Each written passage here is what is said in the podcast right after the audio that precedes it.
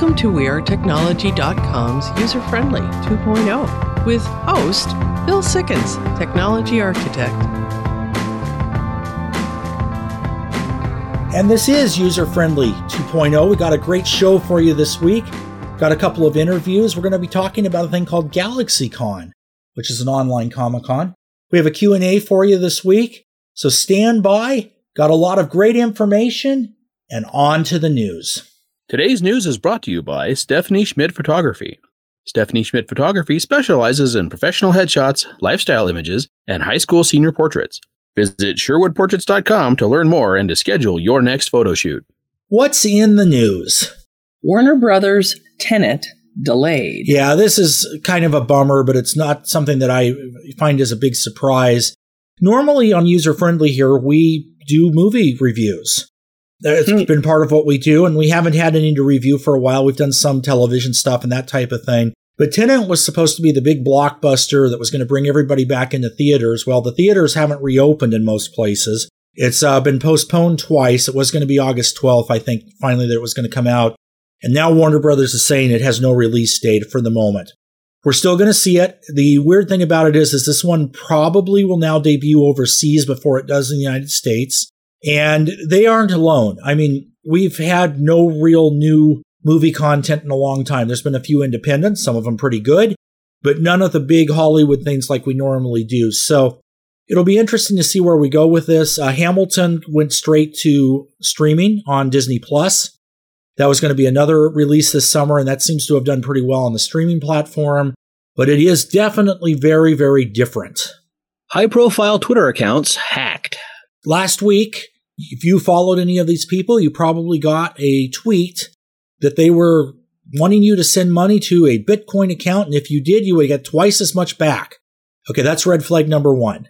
And yeah. who this came from was some very high profile accounts, Jeremy, like you said, uh, Bill Gates, um, people like that, the head of Amazon. Uh, I mean, you know, you were looking at this across the board, a number of different companies, Apple Computers, for example. So the question about this is what happened? And did Twitter get hacked? And digging into this a little bit deeper, they haven't given an official final, this is what happened yet. But it looks like the compromise happened from the bad guys being able to get to some of the employees working at Twitter. Now, there's a couple of different claims on this. That one is they hired some people that acted for them and allowed them to get access to these different things, these different accounts. The other one is, is that there was some kind of social engineering and they fell for it. But whatever the case may be, this was enough of an attack that they were able to get behind the normal security protocols and get into the accounts that way. And one of the other things that's very interesting is it looks like the amount of money that was scammed was somewhere around 100 million uh, that went to Bitcoin and uh, will never be seen again. COVID 19 tracing being proposed from wearable devices. Okay, this sounds kind of creepy. Can yeah, it is a little bit. And, you know, the, uh, before I get into the specifics on the technology, this has been a concern going on is contact tracing and privacy. And a couple of weeks ago, we covered that Google and Apple had come out with some apps for their phones to be able to do this, but they've had a very hard time getting them adopted or getting people to use them. And unfortunately, I think this is going to be another thing like that. And the reason I say unfortunately, I am a privacy advocate, but contact tracing is something that's very important to getting the virus under control. Um, the capability here is that what they want to do is start cataloging the different things that are monitored, the metrics for health if you wear from smart devices. So Apple Watch, Fitbit, these kind of things can give you different things like uh, blood levels and, and stuff of that nature your pulse rate and all of that. And some of those are characteristic of certain symptoms of COVID 19. And what they want to do is be able to use that to build out a scenario. So what they're doing is a study to see if this works. Right now, it's completely voluntarily. If you want to be able to participate in it, you can. In fact, Gretchen, I'll get you to put that out on social media and, okay. uh, you know, how to do it if you want to. They are keeping the results private and that type of thing uh, during the test phase. But again, it's just part of battling this thing. And since we don't really have a complete path to be able to deal with it, there's a lot of different people trying to do a lot of different things. This study, I think, is done for the right reasons. But again, from a privacy standpoint, there's a lot that could go wrong with having that kind of information if it's not protected and used for the right reasons. Citroën releases a tiny electric car. Yeah, doesn't that name mean lemon? Yes. Yeah. Okay. So yeah, just just just, just saying. Yeah. yeah, you know. Um. anyway, so this is actually kind of a cool thing. Uh, it's a uh, very small car. Uh, right now, designed to be used in uh, Europe. They're releasing them in France first. It's a completely electric car. Some of the positives on it is it'll charge off a regular wall outlet, and it charges wow. in, in, in three hours. So you've got some really kind of uh, neat stuff there. The uh, negative is is your range is only about 43 miles. So it's not something you would ever go for a long haul trip in. It wouldn't go that far. But if you're commuting to work and back or to the store or driving around town, this actually is something that's very clean and good to use. One of the other things that's kind of interesting about it when I was reading through this is the fact that the car is so small at about eight horsepower that you don't have to have a license there to drive it. So young children can use it and all that kind of stuff safely. And Oh, the wow. other thing that I think is kind of neat about this is it's an access to transportation for a lot of people that might not be able to afford it, being that the monthly lease rate on it is $22. Oh, geez. Okay. So, This know, would be terrific in big cities like New York, Absolutely. San Francisco, Seattle, you know, where you have a lot of congestion and that people maybe stay within the city boundaries a lot. Yeah, it is uh, definitely, you know, got its place. And I think the same thing too, because a lot of our driving, the majority of it, isn't long haul. It's running the errands, commuting to work, that kind of thing. And it makes sense. Their attitude, according to the company's press release, is Tesla and companies like that are going high end cars down. They figured they'd start at the lower end market and work their way up. And it seems like something that's a, a good idea. Now, the car is very basic. Uh, as a for example, you don't have door handles. It's a, a, a fabric pull to open the door from the inside of the car. And it does have a speedometer gauge, but there's no other instrumentation. But it has a slot for your smartphone so you can run an app, and that's how you get the other details. So conceivably, it could have navigation and all of that kind of stuff, but it's kind of you bring your own technology, and the car drives you around, and that's all it does, and that's all it's designed to do.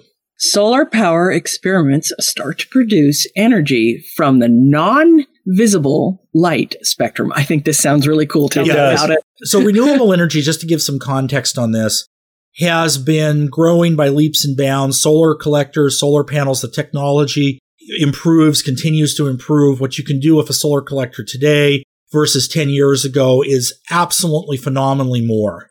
And as the technology continues to improve, they're looking at other things. And one of them is the limitation that right now the energy being picked up is mostly on the visible part of the light spectrum, which means a lot of energy is actually coming into the solar cells that's not being utilized. And what they're looking to do is be able to harness that section of the spectrum, which would allow for power generation more at night in cloudy conditions and also be able to better utilize the sunlight when it has regular sunlight.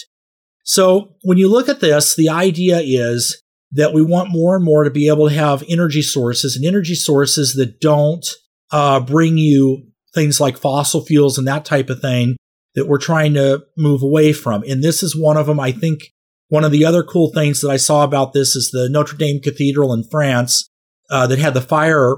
They're actually looking at doing a new roof that's all solar collectors. It would look very similar to the original roof, but using these type of technologies.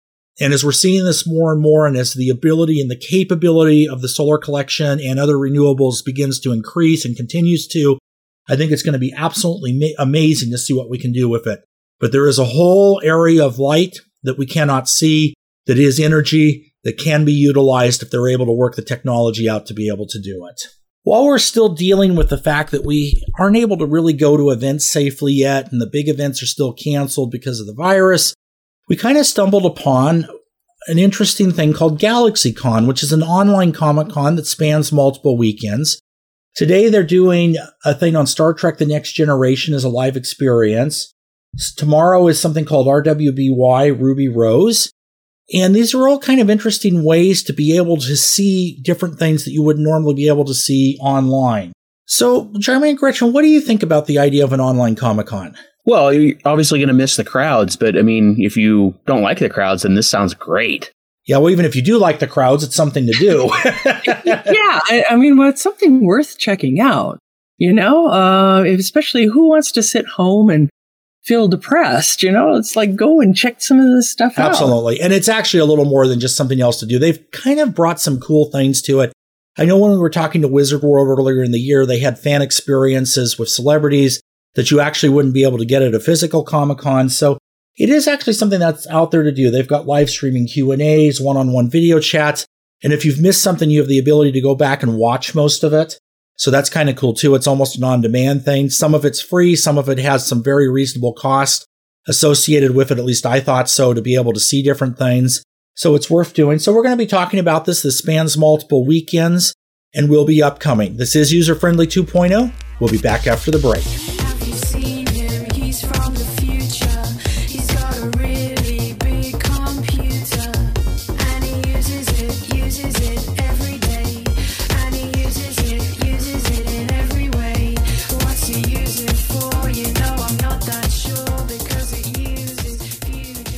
Welcome back. This is User Friendly 2.0. We're going to be picking up something we left off on a couple of weeks ago, and that is our discussion on Lord of the Rings. Jeremy and Gretchen, take it away. Hey there. Okay. Um, well, the last part we were discussing. Um, we were getting to Rivendell, but we hadn't gotten there yet. Ah, okay. That makes sense. So, anyways, um, really, it's fascinating to think about the comparisons between the movie and the books. Yes. And I think a lot of it, uh, the movie, is that they are trying to gear it to appeal to a broader audience. Mm-hmm. Because in the books, we don't even really hear anything about Arwen. No.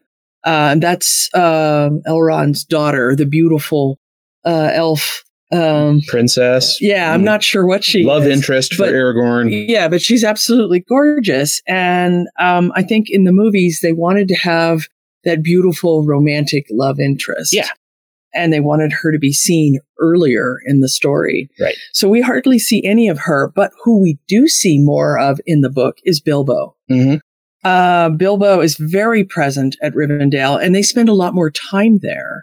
Um, they they have a party. They do singing and they uh, do poetry. It's a whole bunch of elf, cool elf things that you know we just don't do. Yeah, and then, so they spend a lot more time at Rivendell, unlike in the movies. Yeah. See, the the timeline in the movie seems like it, it's like they're they they go and they, they there's the fellowship it forms over a couple of days, and then they're at Rivendell for a couple of days, and then they're traveling for like a week maybe, so, you know, the timeline is is odd and doesn't make sense. But in the book, it's months. Months. Yeah, yeah, It's a long this is a long journey. Um Boromir also seems very different in the book. Boromir, Boromir in the movie almost seems um well, he, okay, he, he's very proud of his family and doesn't believe that that uh, Minas Tirith needs a king because his father is doing just fine as regent. And uh, in the in the book, obviously, it's quite different. Yeah, he's a lot more modest, and he um, seems to be more in tune with the idea of who Aragorn is in the book. So there isn't any kind of rivalry going on there. Um, so that's act- that's different from the movie. And I know last week when we were talking about this, or last time when we were talking about this a little bit, one of the things you brought up is that there are a lot of key differences between what you're seeing in the books and the movies. And I know you've been touching upon that a little bit. Yeah. What, what else have you seen? Okay, so like Boromir was trying to hint that maybe they should be using the ring. And remember the scene where uh, I think it was Gimli takes his axe and he hits the ring? In the movie. I and his axe yep. destroyed. Uh, that doesn't happen. okay, so that's something really different in the in the movie. Yes, but, well, yeah, you have to. It, it's a visual art form, and they're trying to tell the story. So you have all the, everybody starts arguing and everything, and then Frodo focuses on the ring, and he can see the the ring is like you can hear the the voice of Saur- of Sauron going in the background. You can see fire and everything, and you're like, wow, that's really cool. But that doesn't happen in the book. yeah. But that's the thing. It's the difference between telling a story and watching a story. Yeah. And if that's that scene wasn't there to push everything forward because it didn't it, it didn't have to cut out something to put something else into the thing. So and then uh, we have a, a, a, there's a travel scene in the books into the mountains. Uh, I believe the mountains are called Caradhras. I'm not sure if I'm pronouncing that right. I'm sure there's some Lord of the Lots of Rings snow. ed, uh, experts are probably wanting to correct me right now. Sure. Um, but these this particular mountain scene is not in um, really in the in the movie. It's Okay. just shown very shortly, and it implies that Saruman Yeah. is the reason for the the The uh, the heavy snow that comes down and everything. But the books almost imply that it is the mountain itself, like the mountain has a spirit Right. that it does not want these people traveling on it. Mm. You know, and it even almost implies that perhaps this mountain spirit could be aligned with Sauron, Right. possibly. So it's very different. And so there's a lot of uh, things that happen in there where Aragorn and Boromir work really hard to help them back down off of the mountain.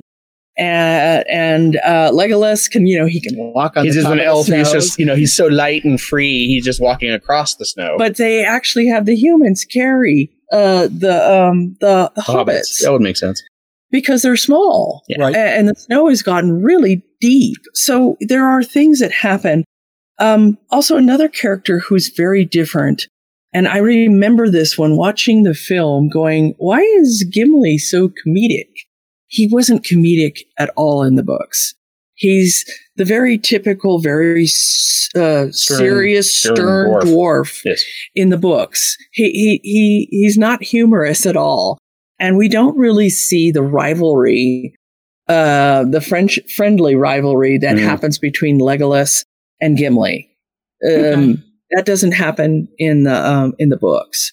Gimli's still there; he's still an important person, but uh, his character is very different. Also, the mines of Moria; uh, those scenes are very different. It, they they were in there for a lot longer. Matter of fact, I think they I'm not sure whether they spend two nights in the mines. They sleep in there. Right. Right.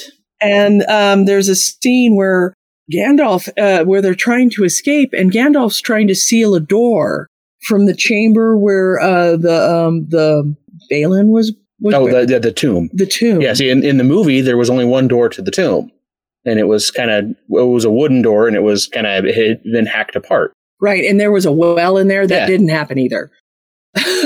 You know, though, and then he gets mad at, at Pippin. That doesn't happen. So, I mean, there's a lot of things that are different in the books, and it's not like the books are are bad or the the movie is bad. They're just different, and it's a, di- a different way of explaining the story. And it does seem like with Lord of the Rings, especially, I know it would have been a big deal to be able to put that together, but you do have differences between something you would read and the Mhm. idea of visual storytelling. I don't think it makes either one bad, and I don't think either one's really right or wrong from that context. But like you say, it is a different way of doing it, and it allows you to enjoy it from a different situation, different mindset, if you will. Yeah. You know, when you're looking at it. So, well, that's great, guys. Thank you. This is User Friendly 2.0. We'll be back after the break.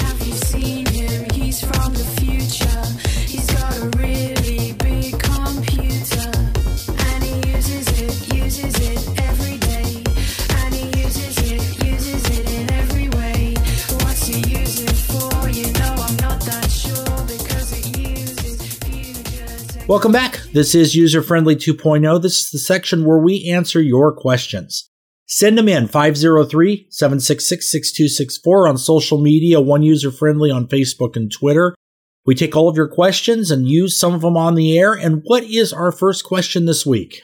Our first question is How much is the personal air conditioner? So, this is a story we covered a couple of weeks ago. It's a product made by Sony, and it's actually a wearable air conditioner. They seem to work pretty well. The uh, ratings so far since the product has come out have been about three and a half stars, so that gives you an idea. It Hmm. uh, is able to cool your body down about eight degrees. This seems to be what they're actually able to do, and That'd they run nice. about 130 bucks. Huh. I am a senior. Should I have a home security system? Yeah, the short answer to this is yes, uh, in my opinion. Yeah. And I don't think I it agree. matters terribly if you're a senior. Seniors should have them, but everybody really should. It is a one in three chance that's more likely that a house will get broken into if it does not have an electronic security system. And with all that's going on in the country right now, it's good to have this extra layer of security. The other thing that's a little bit scary when I was doing some research on this topic to find the answer to the question is that they're finding that a lot of seniors are home when they're having break-ins. Yeah. And what's happening is is because uh, seniors specifically, you know, are retired, and right now we've had stay-home orders, so they're home a lot more maybe than normal. Everybody is, but they may not hear as well. You know, some of those type of things. People are breaking into houses anyway, and that it's it's bad enough to get a break-in if you're not home, but if you are there, it can be really scary and have some Yeah. really bad repercussions. So having the alarm system to let you know that there's a problem and having it monitored so that the police can be contacted is a very, very good idea. And they're not that expensive to put in anymore. It's not like it used to be with wireless systems and everything else that's out there. If you have a little bit of technical know how, you can do it yourself. If not, you can have someone do it, but it's not anywhere near as complicated as it used to be. What is Cloudflare? This question has come in because last week we had a massive breakdown of Cloudflare. And it affected a number of different websites. There was concern that the internet was being attacked. It wasn't. But the question is, is what is Cloudflare? And what it is, is that bigger websites and some smaller ones use a number of different layers to make the website itself actually work. So you have the content level like everybody does, but then you have systems and services that run on top of it to do different things. And in the case of Cloudflare, it's primarily a service to prevent against what are called distributed denial of service attacks, or DDoS is the acronym for that. And it's a great system. I've used it. I highly recommend it. Uh, there are some competitors out there that are good that do the same thing, but the problem is, is it becomes a choke point. So when their system started having problems, it affected everybody that they were uh, using to run through, and that was a lot of the higher end, higher capacity, and bigger websites that are out on the internet. And as a result, it looked like there was this network wide failure when in fact it was one choke point that was having problems. And it took them about two days to get it fixed. And once they did, everything went back to normal. So nobody was attacking the internet. It was definitely a problem internally, but one that I think needs to be rethought in engineering because you really don't want a choke point anywhere on your website. Agreed. Do I need a desk jet or a laser printer for my home office? Yeah, this came in with a lot more people working at home right now. It's actually can be somewhat difficult to get some of these devices. Uh, Best Buy was sold out of things like webcams uh, for a while. Printers uh, are the same kind of thing. There's more available. I look at it from this standpoint. What it comes down to is money and really what your needs are. DeskJet printers have been around for a long time. They're a great format. They do have some negatives in the sense that your ink can dry out if you don't use them a lot. Uh, that seems to Yeah. be the one big complaint with them. The other There- side, it's especially a problem in dry climates. yeah, dry climates, you see this a Yeah. lot more. And in a lot of places, if you just don't use them that often. The other thing of it is, is if you do get a DeskJet printer and you want one with color, it's better to get one that uses separate color cartridges instead of one universal one. And the reason Yeah. for that is if you run out of one color of ink, you can replace it and you don't have to replace everything. The one downside to that is, is most DeskJets will prime after you put a cartridge in, and that can end up using a lot of ink. So there's pluses and minuses to this. A laser printer uses dry ink for one thing, so you don't have the problem with it drying out because it's toner. Um, however, they do tend to cost a lot more. They've come down in price a lot since they used to be. I just had to replace mine. I was on a DeskJet. I was very happy with it for many years, but I finally had the problem where one of the ink cartridges dried out and it just corrupted the whole thing. So I switched to a laser printer. It was a little bit more money, but it's also worked out great for me. So it basically comes down to what you need with those kind of kind of circumstances. This is user friendly 2.0. We'll be back after the break.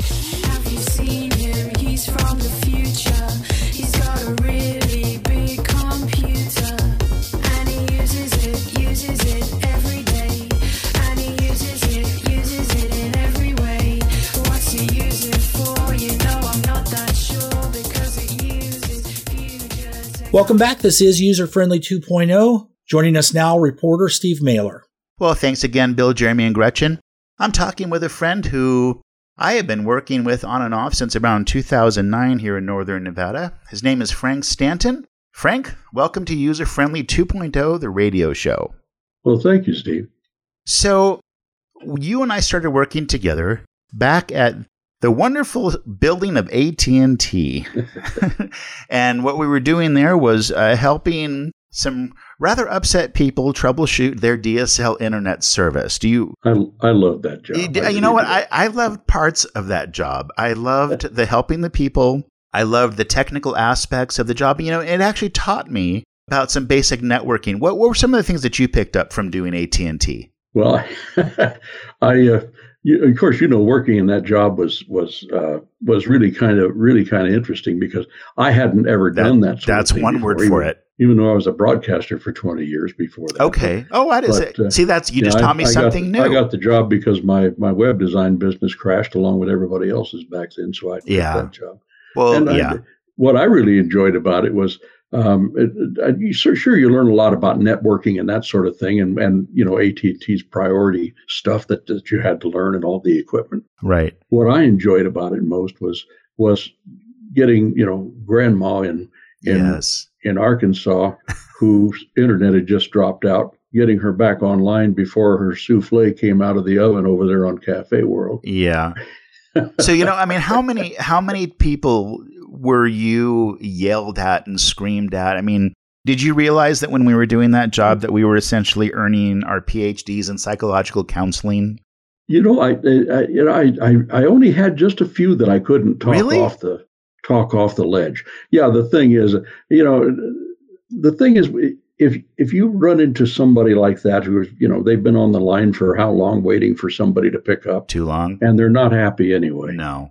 I found that uh, a lot of times just listening to them Yeah. um, you know, and and and someplace in there in their rant, you're going to find a place that that you can something you can help them with, yeah, something you can and even if it's to. just a small thing, yeah. Mm. Yeah. and then No. you can talk them off the ledge. And if you can get them to laughing, then you're then you're in good shape. And I had fun with that. Well, I remember. Basically, I remember what, from what some of our training was was it Mhm. wasn't just listening; it was active listening, so that you're you're really responding to them in the way that they know that you're hearing what they're saying, Mhm. that they don't just feel like they're talking to someone who doesn't care about Mhm. what's going on for them right now. And, and and unfortunately, by the time they got to us, they had spoken to several people who didn't really seem to care about what was going on or couldn't help them. So Well, that's right because they were on a the, the people on the other end are in a, on a time thing. They've got to Right. you know get this over and finish so they can take another call. exactly. And, uh, I never I never played that game. I didn't just either. Wouldn't let that happen. I didn't either, and it didn't get in my way, to, to be quite honest. So then, after. AT and T, you did a a similar. I think it was a call center job that you ended up working for the Veterans Administration. Well, actually, it was it was that was live. That was right up in front of what they call the front line on primary care. Oh, And you know, I used a lot of the things that I, I picked up at AT and T there because there again, you're not only talking to people who are who are a little bit upset after having to stand in line, but uh, they're also trained in in hand to hand combat and weaponry. yikes! yikes! So- yikes! So you have to you have to learn how to deal with those guys. And I think I think during that whole time, I think maybe maybe three people out of the whole five years I worked for for a for uh, the VA, uh huh.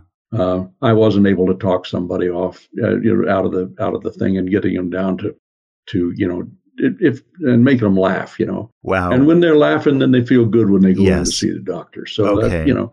So it was pretty much the same thing. It was talking people off the ledge. That you know, that's an interesting way of phrasing it. Um, so, in addition to the tech support stuff that you've done, you also you mentioned previously that you have a side business as a Stanton Creative. Tell us about Mhm. that business.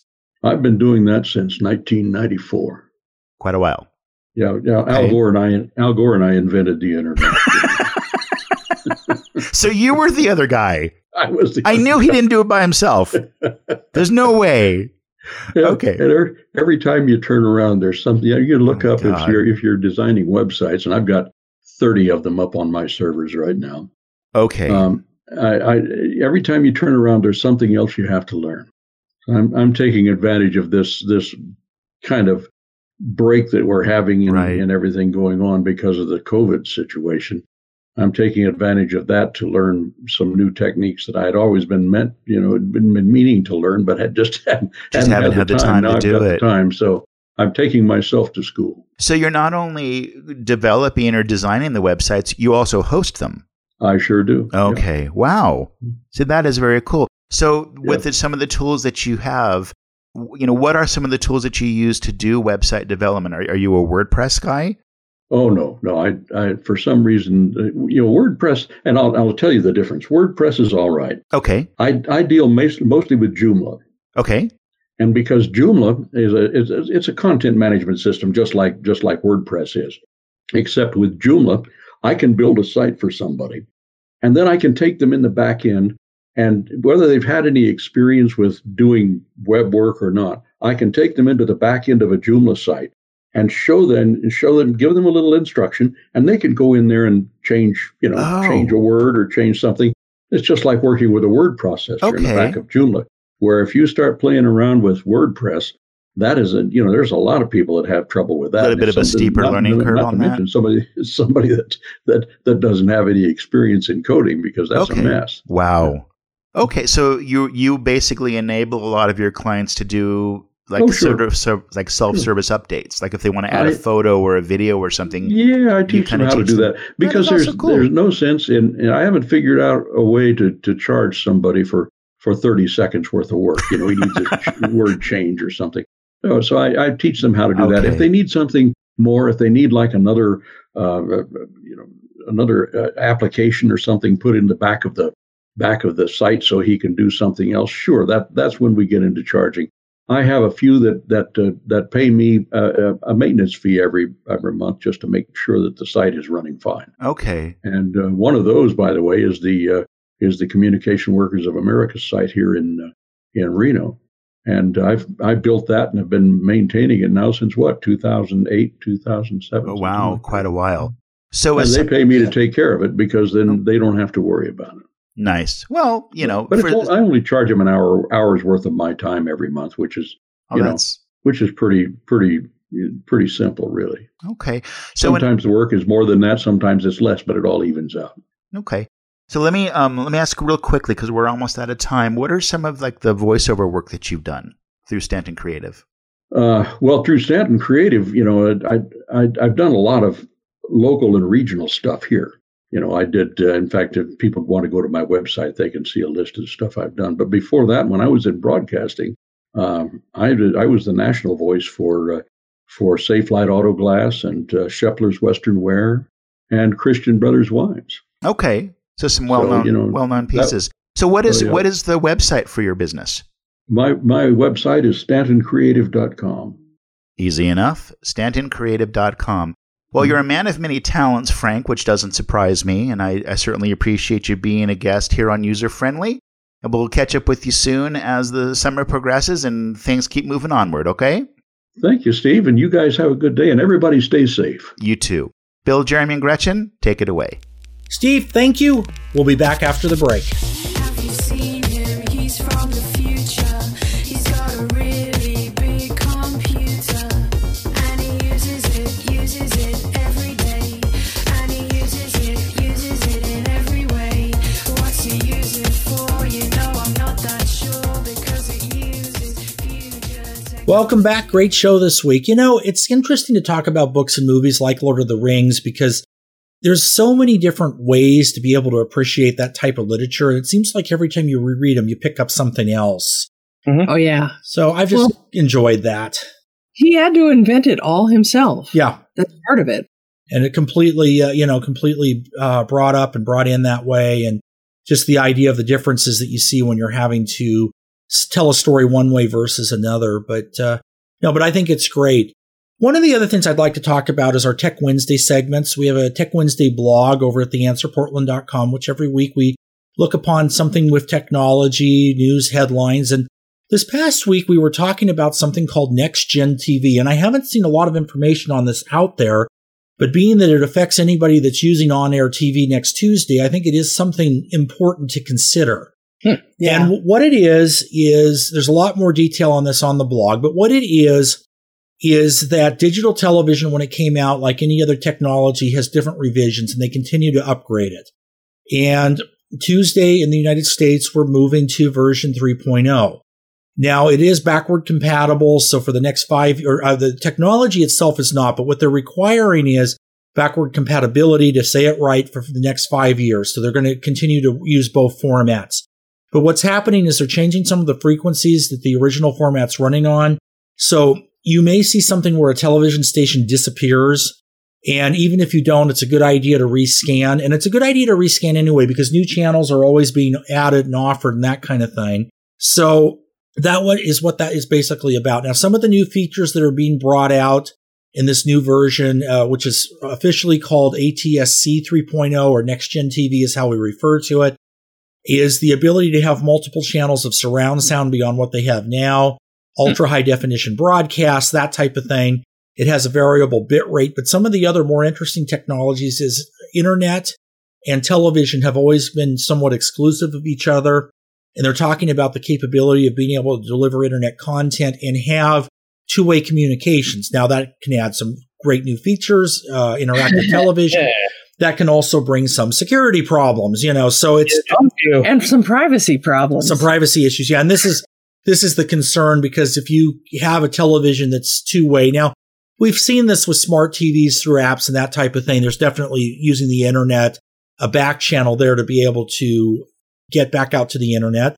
We've seen some of this with our security cameras in respect that they've been hacked every so often and the bad actors can get in and that type of a thing. And kind of bringing this to standard television has that side of it. But any new technology is like that. You have a lot of kind of cool new things that you can do, but you also have the issue of making sure that it's secure and kind of working through all of that. So you need to rescan for channels. In the next five years, you're going to need to update your antenna because the old ones won't work for this new format. But for right now, that's where it is. Get the additional information on our Tech Wednesday blog at The Answer Portland. And until next week, this is User Friendly 2.0, keeping you safe on the cutting edge. User Friendly 2.0 is copyright 2020 User Friendly Media Group Inc. The views and opinions expressed in this show are those of the host and not necessarily User Friendly Media Group Inc. or the station. Music licensing by BMI. Hosting provided by WeAreTechnology.com. Podcast available at TheAnswerPortland.com or UserFriendlyShow.com.